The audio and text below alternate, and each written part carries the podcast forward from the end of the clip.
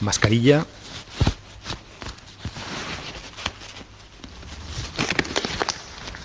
Guantes y vamos allá. Primera salida de casa.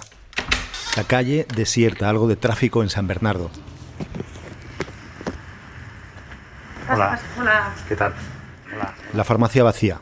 ¿Ibuprofeno tenéis? No me puedo acercar al mostrador porque han construido una barrera con paneles publicitarios a un metro de donde están los farmacéuticos. Hola. Guantes no, lo que me ha llegado hoy es gel desinfectante, si quieres. Pues igual cojo yo uno de gel. Antes de nada, Nuño, ¿el ibuprofeno es bueno o malo si tiene síntomas? Bueno, em, aunque se han dicho cosas por ahí, eh, por ahora eh, no hay pruebas realmente científicas de que el ibuprofeno sea malo para los, para los enfermos con COVID.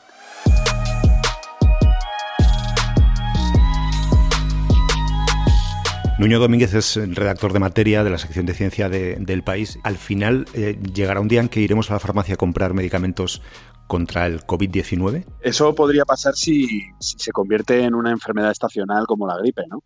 Pero aún así yo creo que es mucho más probable que no, que realmente lo que suceda es que haya una vacuna y que se utilice el Sistema Nacional de Salud para generar inmunidad en, grupos de población y que después existan posiblemente medicamentos antivirales que utilizar para la gente que tiene enfermedad COVID eh, grave, es decir, para gente que está ingresada y con complicaciones serias de la enfermedad.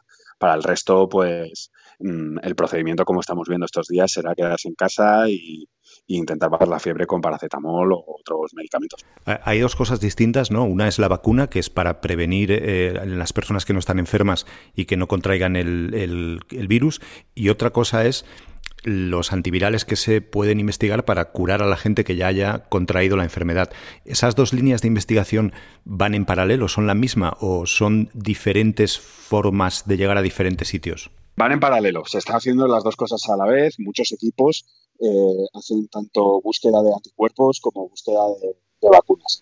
Mm, ¿Hay una fecha aproximada en la que se pueda calcular que exista ese medicamento contra esta enfermedad, contra este virus? Esto depende, no depende tanto de encontrar ese medicamento, porque ya hay muchos candidatos. Eh, se han visto, por ejemplo, antivirales que se utilizaban para otras enfermedades que parecen funcionar contra, contra el COVID.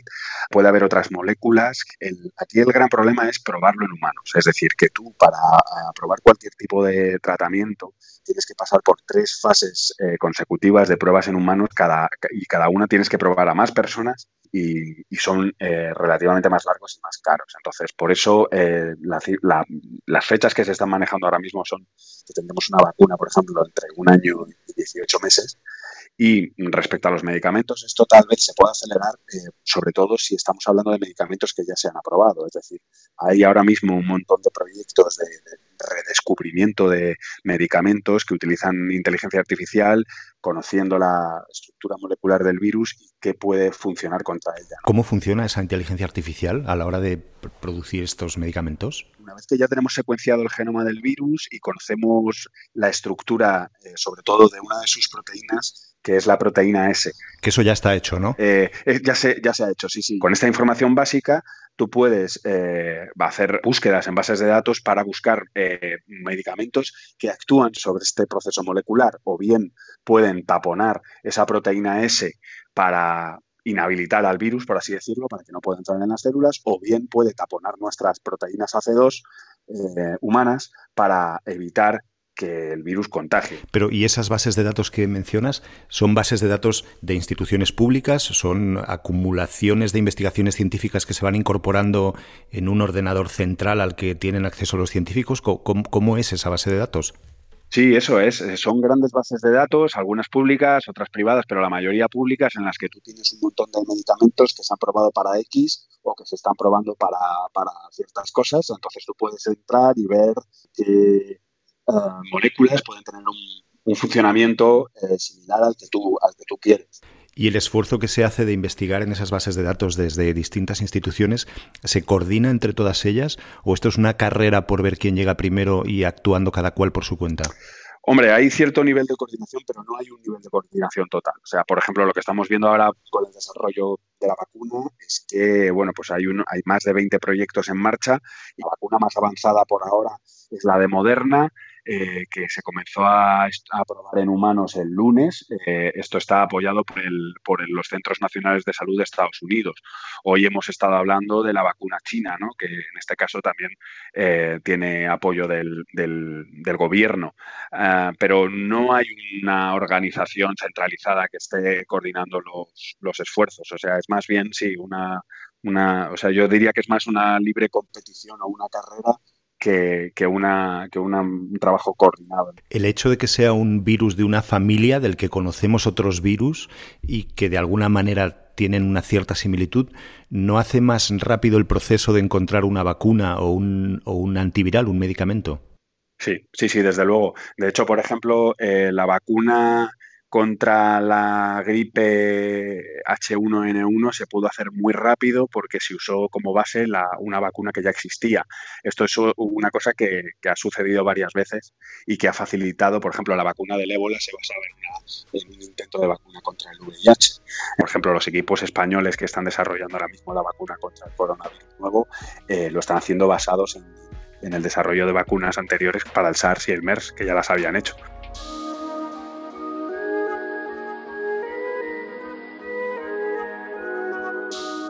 Nos decía Nuño que hay una especie de competición entre países e institutos por saber quién llega primero a esa vacuna y uno de los que están más avanzados es una empresa alemana, así que nos vamos a Berlín. Allí está Ana Carvajosa, que es la corresponsal del país en Alemania. Ana, cuéntanos un poco cuál es la investigación que se está llevando a cabo y quién la está haciendo. Hola, Carlos. Pues mira, aquí eh, hay una empresa que se llama CureVac que está en Tubinga, cerca de Stuttgart, y ellos, mm, bueno, es una empresa que lleva 20 años eh, trabajando en vacunas y en, oncología y en terapias moleculares. Bueno, ahora han centrado todos sus esfuerzos en trabajar en una vacuna, en, bueno, en tratar de alumbrar una vacuna contra el, contra el coronavirus. Y eso empiezan desde hace cuánto, porque claro, esta es una enfermedad, un virus muy reciente que ha sido, se han puesto en marcha enseguida. Sí, bueno, lo que pasa que, o sea, ellos, ya digo que tienen mucha experiencia, eh, ellos están bastante avanzados, sus, cálculos son que para principios del verano ya podrían empezar a probarla en, humanos.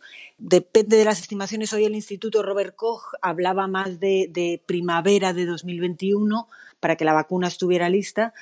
Mm, pero bueno, hay, hay quien piensa que puede ser también el otoño de este año. ¿Notas que sí que hay una cierta competencia o una carrera de mm, a ver quién llega antes? Sí, evidentemente. O sea, eh, más allá de que Trump hiciera una oferta concreta o no a la, a la empresa americana, la reacción eh, en Berlín fue furibunda. Hubo miembros del gobierno off y on the record diciendo que, que Alemania quiere garantizar que, que cualquier tipo de descubrimiento pues eh, pueda beneficiarse de ello. Evidentemente los alemanes los europeos y, en buena medida el resto del mundo no pero no querían oír hablar en absoluto de, exclusividad por parte de, Estados Unidos. Y de hecho eh, la Comisión Europea ha prometido a la empresa alemana 80 eh, millones de euros para, eh, bueno, de alguna manera también asegurarse de que esa vacuna se queda en Europa, ¿no?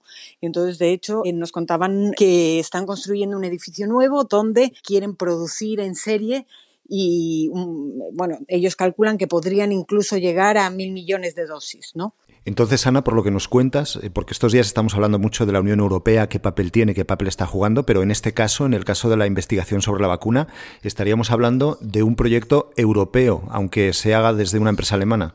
Sí, absolutamente. O sea, que hay, aquí hay financiación eh, europea y la propia presidenta de la Comisión, Ursula von der Leyen, eh, está muy interesada en este proyecto. Nos contaban en la, en la empresa, en CureVac, que, están en contacto directo con, con ella. Quieren, desde Bruselas también quieren garantizar que, que si hay un descubrimiento eh, tenga sello europeo. Aquí en Madrid, una docena de personas en la calle en el camino de vuelta a casa. Queda un día menos. Soy Carlos de Vega, a los mandos técnicos y mucho más está José Juan Morales. Si quieres contarnos algo, tenemos un correo audio. Resu, desde Connecticut, en Estados Unidos, nos dice que allí hay mucha desinformación y miedo. Han grabado esta canción que dice qué pasará después, cómo aprenderemos qué hacer. Mañana pasarán más cosas. Gracias por escuchar.